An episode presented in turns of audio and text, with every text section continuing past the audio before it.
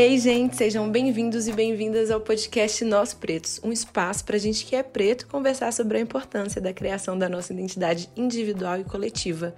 Muito prazer, eu sou Natália Costa, eu tenho 23 anos, sou designer gráfica e criadora do espaço Nós Pretos. E para a gente dar início à construção desse local, bora conversar? Oi, gente, é, obrigado pelo convite, Nath. É um prazer estar aqui é, participar desse projeto que vai falar sobre um tema que, que é muito importante, né? Que é a, como, a, como a nossa estética ela é valorizada a partir do momento que ela é apropriada por pessoas brancas e sendo que ela sempre esteve com a gente, né? Exato. E meu nome é Felipe, eu sou designer, é, tenho 29 anos. Um, é isso. Artista. Sou, é, tô, tô entrando para as artes agora, aprendendo a pintar e, e é isso. Ah, eu acho maravilhoso. É uma coisa que eu queria te perguntar, assim, como que você se entendeu como uma pessoa preta, sabe?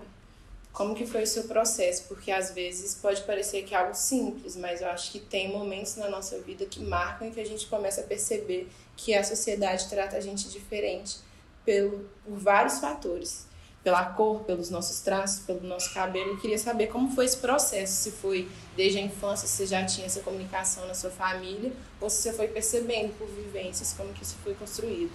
Eu acho que o fato de, de, de ser de, uma, de, de pais, né, ser um filho de um casal birracial, é, foi bem complicado é, de entendimento para mim, porque eu sou uma pessoa negra de pele clara e eu sempre entendi que meu cabelo tinha que ser curto. Então, é, os, os traços negros que eu tenho, eu acho que mais forte é a barba e o cabelo crespo. Uhum. Mas como eles sempre foram curtos e pelo fato do meu nariz ser mais fino e tal, é, de eu não ter esses traços negroides tão, tão fortes, digamos, é, eu precisava de outros aspectos característicos negros para eu me entender. Uhum. E até esse momento é, eu não me entendia tanto porque é, a, a, família do meu pai, que é a parte branca, é, sempre, quando eu era criança, eu, umas primas me questionavam: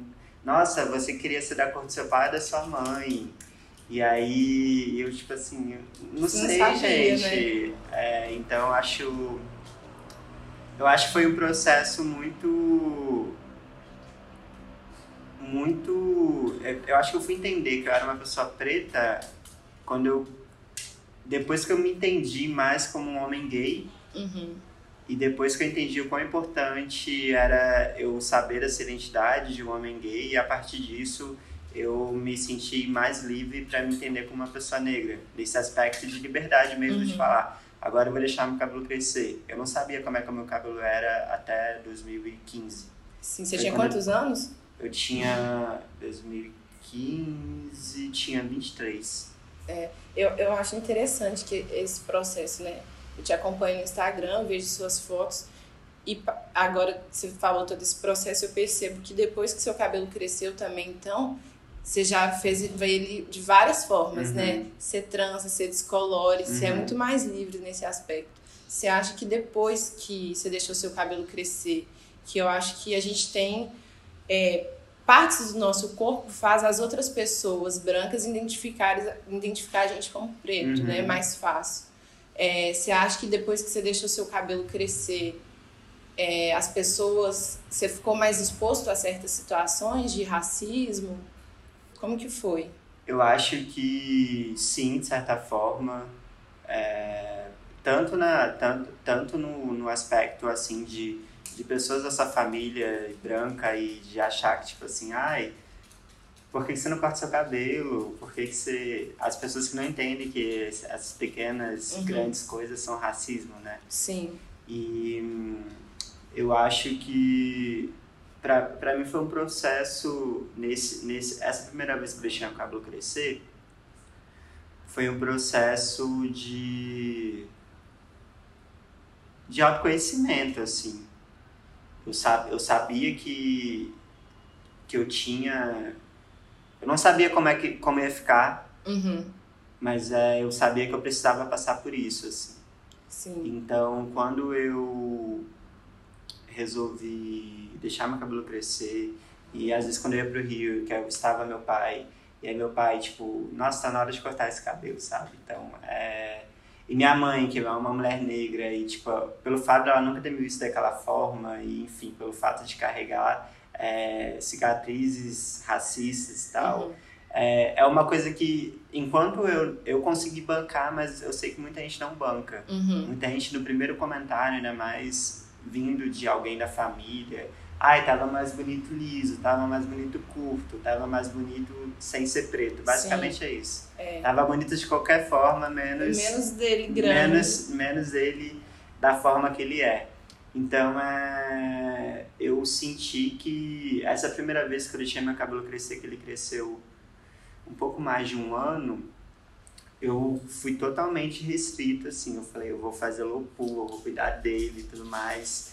Eu vou deixar ele do jeito que ele é, totalmente natural. E aí, da, da outra vez que eu comecei a deixar meu crescer, que foi no início da quarentena, eu já tava tipo assim, agora eu vou experimentar, vou fazer um monte de coisa, eu vou descolorir, eu comprei é, deixando ele é, mais, é, mais claro, e aí depois eu descolori, depois eu fiz trança na goa, aí depois teve um dia que eu fiz chapinha pra ver como é que ficava. Então, é, eu acho que a, a, prime a primeira vez que eu deixei o cabelo crescer foi um processo de, de autoconhecimento e um processo restrito. E a segunda vez que eu, que eu deixei ele, ele crescer, eu falei assim, agora eu, eu não tenho mais esse, esse apego que eu achava que eu tinha que ter. Agora eu vou fazer o que eu, o que eu quiser fazer nele. E foi interessante, assim, tá crescendo de novo, mas é... Eu gosto, eu gosto de mudar bastante, então quando ele tá mais curto fica mais fácil pra mim. Sim. Eu acho muito legal quando a gente passa por esse processo. Eu também já passei por esse processo com meu cabelo. Eu já usei aplique liso, já fiz. é, alisei o meu cabelo. E acho que eu sempre ficava muito nessa expectativa, nessa busca também de chegar no, no ideal que eu acho que eu nunca conseguiria. E eu acho que parte desses comentários também que acontece das famílias é porque a gente tem um olhar muito viciado no estereótipo do que é ser branco, né? Então, às vezes, eu acho que quando a pessoa vê você partindo para outro caminho, que tá o seu caminho, e que você também não tem que ser refém de usar o cabelo, é importante você ter essa consciência. Eu acho que isso é muito raiz do, do racismo e de como o nosso olhar foi moldado, né? Eu acho que isso parte, essas atitudes, essas falas que a gente recebe, vem muito disso, da gente idealizar um padrão branco e tudo que é diferente daquilo a gente abomina. Eu acho que justamente esse fato, assim, faz com que a gente se distancie muito da nossa estética. Uhum. Ou que a gente também se permita experimentar ela, né? Uhum. Porque se você coloca, todo mundo te critica, igual você falou. É, várias pessoas desistem no meio do caminho, né? Uhum. Eu acho que a gente tem que ver o que, que tem ali, É. se a gente quer ou se a gente não quer. Eu acho que para homens negros, né, geralmente é, eu acho que é essa questão mais do de deixar crescer, né? Uhum. Eu acho que para mulheres é, é totalmente diferente. É, é, tipo, é uma desintoxicação, né? Sim. É tipo parar de usar química e cortar o cabelo curto, Curto. deixar crescer. Então eu acho que o processo é, acredito que seja muito mais difícil. Assim, eu vejo pela minha mãe, vejo pela minha irmã. é, todo, todo esse caminho de usar cabelo liso a vida inteira. Minha mãe falando que quando ela era criança, a mãe dela, tipo, passava venê, aí queimava o Nossa. couro cabeludo. Então é. É muito cruel, né? Exatamente. É, é, é, eu acho que, né, eu acho que, enfim, mulheres em geral passam por, por todo esse processo de, de sofrimento, assim, em busca da beleza e para mulheres negras isso, no meu, né, no meu ponto de vista, é muito mais marcante, assim. E aí a gente pega agora, virando, né, tipo, de 2010 para cá, o quão as características de mulheres negras elas elas começaram a ser enaltecidas pelas brancas e parece que foi uma uma chave assim que virou porque a partir do momento que A gente tem a aprovação do É, branco, a você gente- vê, você vê que a partir do momento que você tem essa aprovação, que você tem essa, essa, esse enaltecimento, é, sei lá, da Kylie Jenner da vida, Uhum. que quer ter tipo o quadril largo, quer ter bundão, estereótipos que sempre foram é, muito ligados a mulheres negras e tal, quer ter bocão e acha isso bonito, coisa que sempre foi motivo de piada Uhum. quando, quando pelo menos eu era criança e as meninas na- no meu colégio, né? Você vê que, tipo assim, que nas fotos essas mulheres estão, sei lá, basicamente na nossa cor. Sim. Preto de pele clara, mas sendo que quando a gente era criança, várias meninas é, que também são negras de pele clara igual a mim, e eu também já fui assim, evitava de pegar sol pra ficar mais preto, sabe? Sim. E a gente não consegue é, problematizar isso de uma forma de uma forma assim mais profunda assim fica tudo muito no superficial e quando eh, quando eu comecei falando sobre essa questão né quando a estética quando a nossa estética é enaltecida pela pelos brancos é, ela começa a ter visibilidade porque enfim vivemos numa sociedade e, e Sim. botando todos os contextos ali quem vende mais são os brancos então é Aí até que ponto, né? Quando, quando o preto deixar de ser moda, a gente não vai deixar de ser preto, né? Exatamente. Eu acho que por isso que é muito importante a gente construir a nossa identidade enquanto pessoa preta, entender os nossos traços, esse processo de aceitação. E porque o que, que acontece? Nesses estudos que eu, que eu venho fazendo para esse projeto, tem um conceito que chama alteridade, que é basicamente como a, quando a gente cria a nossa identidade. Então a gente tem o eu e tem o outro. Uhum, A gente vai falar que o outro é o branco. uhum, E aí tem eu que sou preta. Eu Uhum. quero construir uma relação onde que eu seja aceita.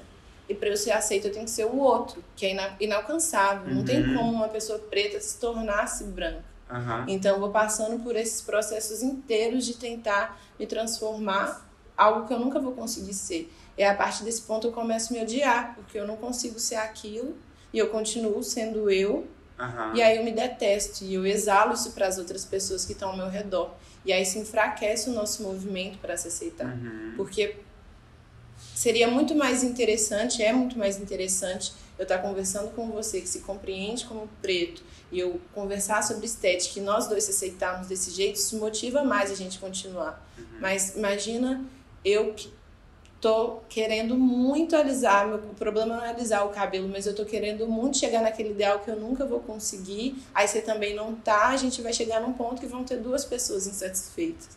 Então acho que quando a gente fortalece a nossa individualidade, nossa identidade quanto preto, e eu converso com outro preto que tá num momento dessa compreensão dele, eu falo, oh, isso aqui também é bonito, Uhum, eu acho que vira uma chavinha da pessoa falar, olha, eu não preciso ser aquilo uhum. que eu não tô conseguindo ser. Eu posso ser eu e me aceitar dessa forma.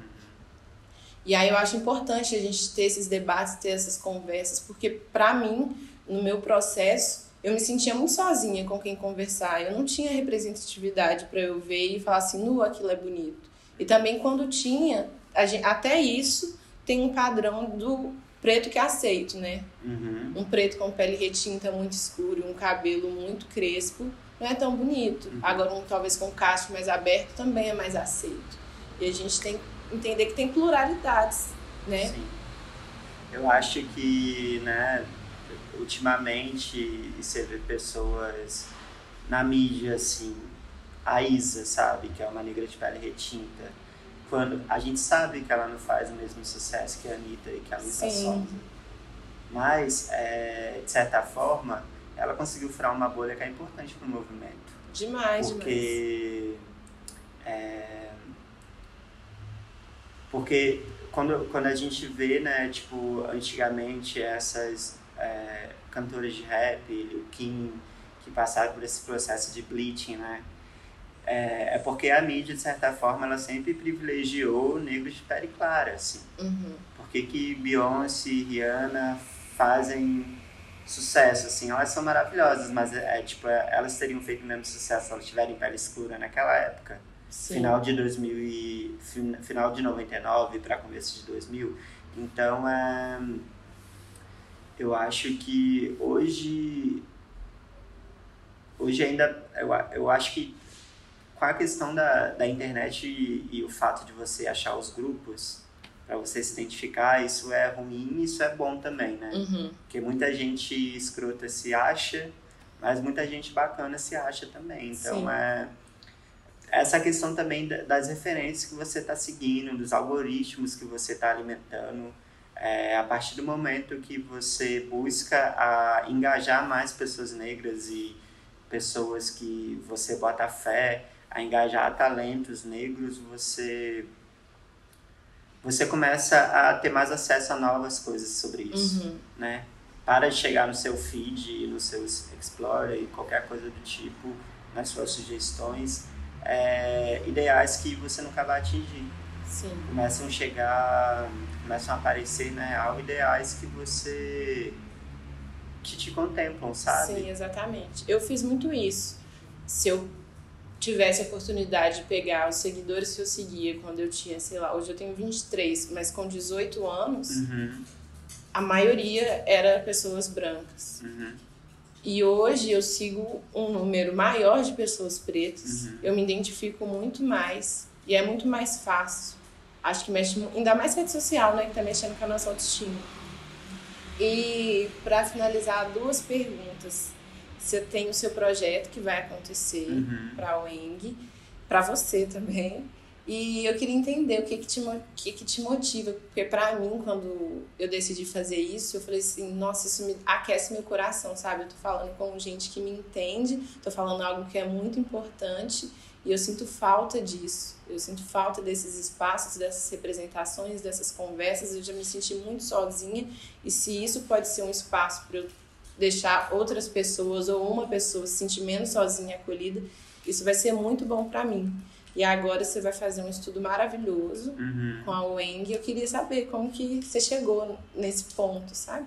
Eu, eu, eu, desde o ano passado, eu estava num processo de, de autoconhecimento, assim, bem, né, teve o, teve o processo que eu falei mais cedo do autoconhecimento estético, que é um processo que eu venho passando e, e, e venho entendendo melhor, e agora acho que é um, um autoconhecimento, assim, pra dentro, assim, não, não estético, assim, não de mim pra fora, mas de mim pra dentro. Então, eu acho que eu comecei a avaliar avaliar o meu estilo de vida e avaliar o meu estilo de trabalho e avaliar o quão isso estava me deixando ansioso, me deixando improdutivo e o quão eu estava me culpando por isso. É, e aí, eu, no, início da quarentena, eu perdi meu emprego e depois eu estava fazendo uns freelas e tal, e aí teve um momento que eu estagnei, assim, eu não conseguia produzir nada. E aí eu marquei uma consulta com um psiquiatra que eu estava achando que era ansiedade. E aí ele fez alguns testes comigo e algumas consultas e ele concluiu que eu tenho é, TDAH, é, déficit de atenção Uhum. e hiperatividade. E nisso eu comecei a, a olhar para trás e, e perceber que eu sempre estava muito na correria, assim. Uhum. E estando, estando nesse meio acadêmico, que para mim sempre foi muito. muito doloroso, digamos, sabe? Uhum. Eu sempre, eu sempre ficava me colocando em comparação a todo mundo que não tinha, não estava na mesma realidade que eu e que estava conseguindo entregar os trabalhos. A gente estudando na UENG, a gente sabe, né? Sim. é, como é massacrante, como a grade é totalmente restrita, como ela não tem nenhum tipo de, de apoio assim para classes minoritárias e tal. E eu estava pensando em desistir assim dessa graduação, talvez fazer outra. E aí no começo desse ano, aí ano passado, como eu não estava conseguindo trabalhar muito no computador por causa da da, da dessa, desse desse Dessa de condição. eu estar travado, falar. eu estar travado para conseguir criar, estar me culpando de não conseguir isso, me deixar mais travado ainda. E aí eu já estava tomando é, remédio para déficit de atenção, só nos dias que eu precisava trabalhar no computador, não é um Uhum. remédio contínuo, só o dia que eu preciso me concentrar. E aí eu comecei a pintar, pra, que era uma forma de eu, de eu expressar um pouco minha criatividade e não me sentir tanto cobrado Uhum. É, e aí começou a sair, assim, algumas coisas e agora eu tenho me estudado mais técnica. É, eu acho que eu sempre fui... Eu acho que o fato de eu ser muito inquieto, né, e agora entender o que, que é isso e Uhum. tentar cuidar disso, sempre fez com que eu fosse muito autodidata. Eu nunca gostei muito de, de estudar um- uma coisa que eu que eu sabia que, que eu Uhum. não conseguiria ter aptidão, sabe? Sim. Então é eu gostava muito de desenhar antes de entrar na faculdade. Aí quando isso virou uma obrigação, eu parei de desenhar, Sim.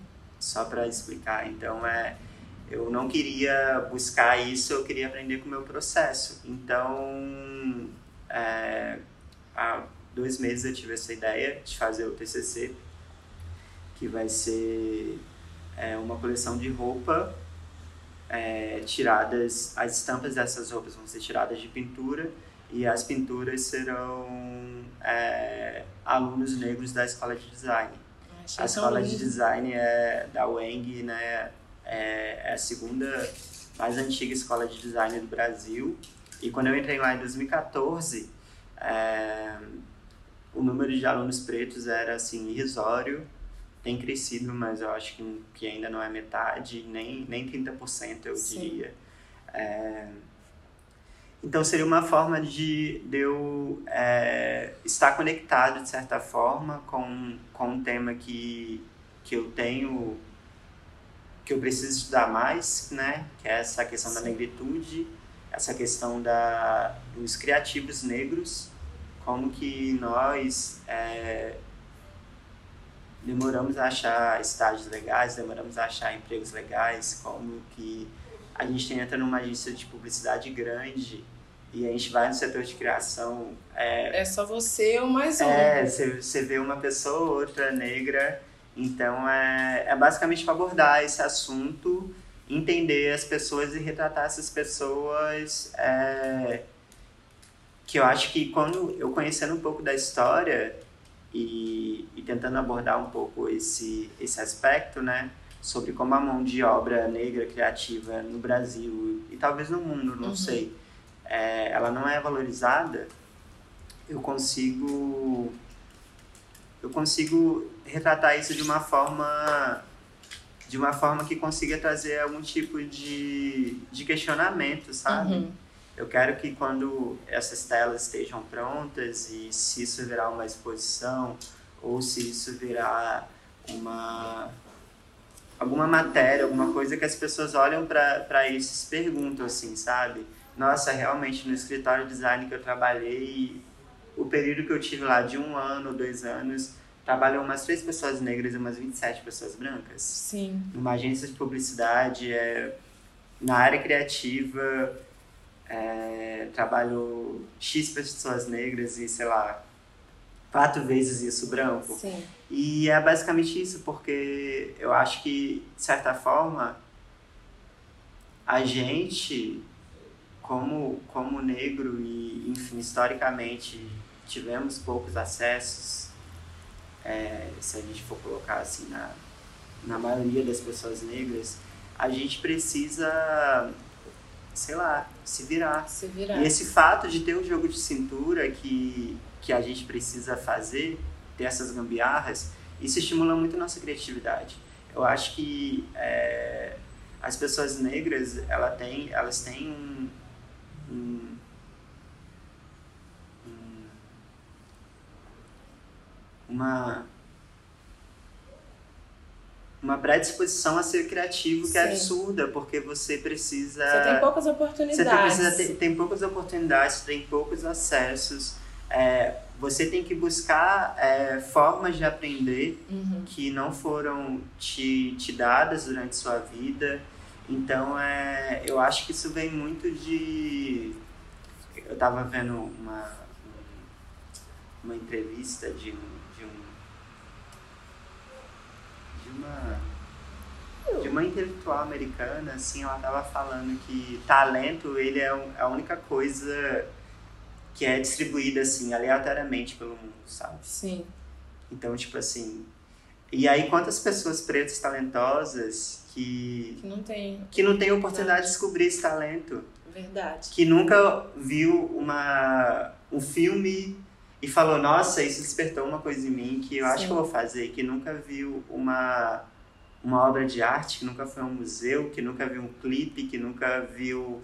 Que nunca teve acesso à cultura é, para dar gatilhos, Sim. assim. Então, hoje, quando a gente vê que tem vários criativos de vários é, de várias classes sociais e né, de várias raças e, e disseminando cultura e fazendo com que é, de certa forma é, chegue a mais pessoas isso vai despertar muito mais talentos e vai Sim. despertar é, gatilhos criativos digamos em pessoas que não souberam que tinham que sabe tinha, porque é isso é eu acho que a questão toda é, é isso, né? É você entender de onde, de onde vem a sua motivação, mas e quando você não tem motivação? É. Quando isso nunca foi imposto a você, quando isso nunca foi é, sugerido, quando, quando isso nunca foi apresentado é, para você. Eu acho que a questão é muito essa, de, ser, de oferecer, sabe? De uhum. dar oportunidade. E, e a última pergunta que eu queria te fazer sobre, sobre estética hoje, como você se compreende atualmente, se, um conselho, na verdade é um pedido para você falar algo que você gostaria de ter ouvido antes ou que você ouviu em algum momento da sua vida que você acha que pode ajudar pessoas que estão nesse processo de descobrimento de si, sabe? É, eu acho que o conselho é, tenta, sabe? Usa o que você quiser, pinta o cabelo no que você quiser. A gente entende que é, nós, como pessoa negra, como pessoas negras, a gente tem que estar tá, que tá em alerta sempre. Uhum. É, eu não posso pedir para um garoto de favela falar assim, ah, pinta o seu cabelo, descolore seu cabelo. É, meu irmão de 15 anos que mora em favela, sabe? Uhum. Descolore seu cabelo, anda do jeito que você quiser, porque não, porque a polícia vai para ele. Então a gente tem essas restrições. Sim eu, eu, eu tenho esse privilégio, né, de eu morar num centro urbano, de eu poder me vestir da forma que eu quiser, mas eu sei que se eu tiver certa, que se meu cabelo estiver de certa forma, Você eu preciso balancear em, outro, em outra coisa. Se eu tiver com meu cabelo descolorido e baixinho, uhum. eu não posso andar com uma camisa, com uma camisa larga e com uma bermuda larga e com chinelo. Eu tenho que usar uma roupa super estilosa para o policial chegar e falar assim, ah, esse garoto aí, isso é só um estilo. Uhum. Isso não é só uma. uma, uma... Ele, você vai parar de ele não é um Ele não é um bandido, sabe? Uhum. Eu não preciso atravessar a rua porque esse garoto de cabelos coloridos tá passando do meu lado, porque ele tá vestido dessa forma alternativa, digamos Sim. assim. Então é, é, é, basicamente sobre isso. Ao mesmo tempo que a gente quer ser livre para ter, ser de qualquer forma, usar qualquer tipo de roupa e, e, e explorar qualquer tipo de estética, nós temos essas, essa, essa questão né, que chama racismo, que vai fazer com que características que Sim. sejam ligadas a, a você ser, enfim, né? Basicamente isso, um garoto branco pode descolorir o cabelo dele, deixar pode. baixinho, riscar a sobrancelha a hora usar que ele quiser. Larga. Usar a blusa larga. Usar roupa de bandido, digamos Sim. assim, ser maloqueiro, tranquilo, né? A gente não. Mas eu acho que dentro dessa. Eu acho que cada um sabe a realidade que vive e dentro dessa realidade explore o que, você, o que tiver no seu alcance. Sim, eu acho que é, é um bom começo, né? É um bom começo, assim, faz o que tiver no seu alcance.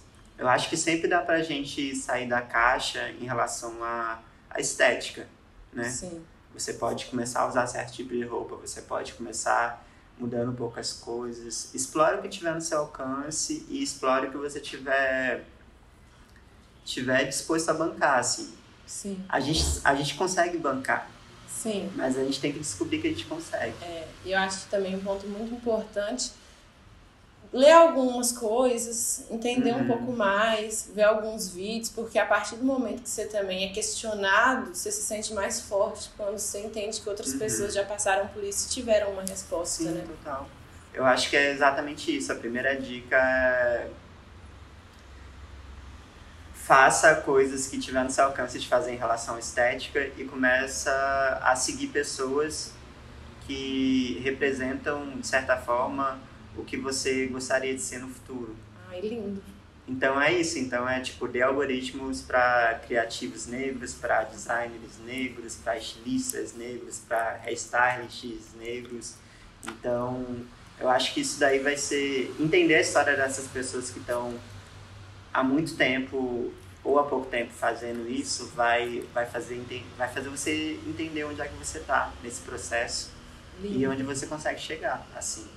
Eu acho que a gente nada tem que ser muita pressão pra gente que é preto, porque tudo já é muita pressão em cima da gente. Verdade, tem que ser algo livre, é, né? então nessa, um. então nessa questão tem que ser uma, um, um aspecto tão gostoso e tão simples e leve, que é essa questão da estética, de estilo, eu acho que ele tem que vir de uma forma mais orgânica, sabe? Uhum. E Ai, pode vir para algoritmo também, é só você começar a alimentar esse algoritmo. Gente, é isso. Muito obrigada. Eu espero que tenha sido uma conversa fácil de ouvir e válida para você. E se foi, compartilhe isso com outras pessoas que você acha que vai se identificar com essa conversa. A gente tem vários outros episódios e a intenção é cada vez mais falar sobre outros assuntos que a gente também acha necessário. Então é isso. Não esquece de seguir a gente no Instagram, nós.pretos. Um beijo e até a próxima.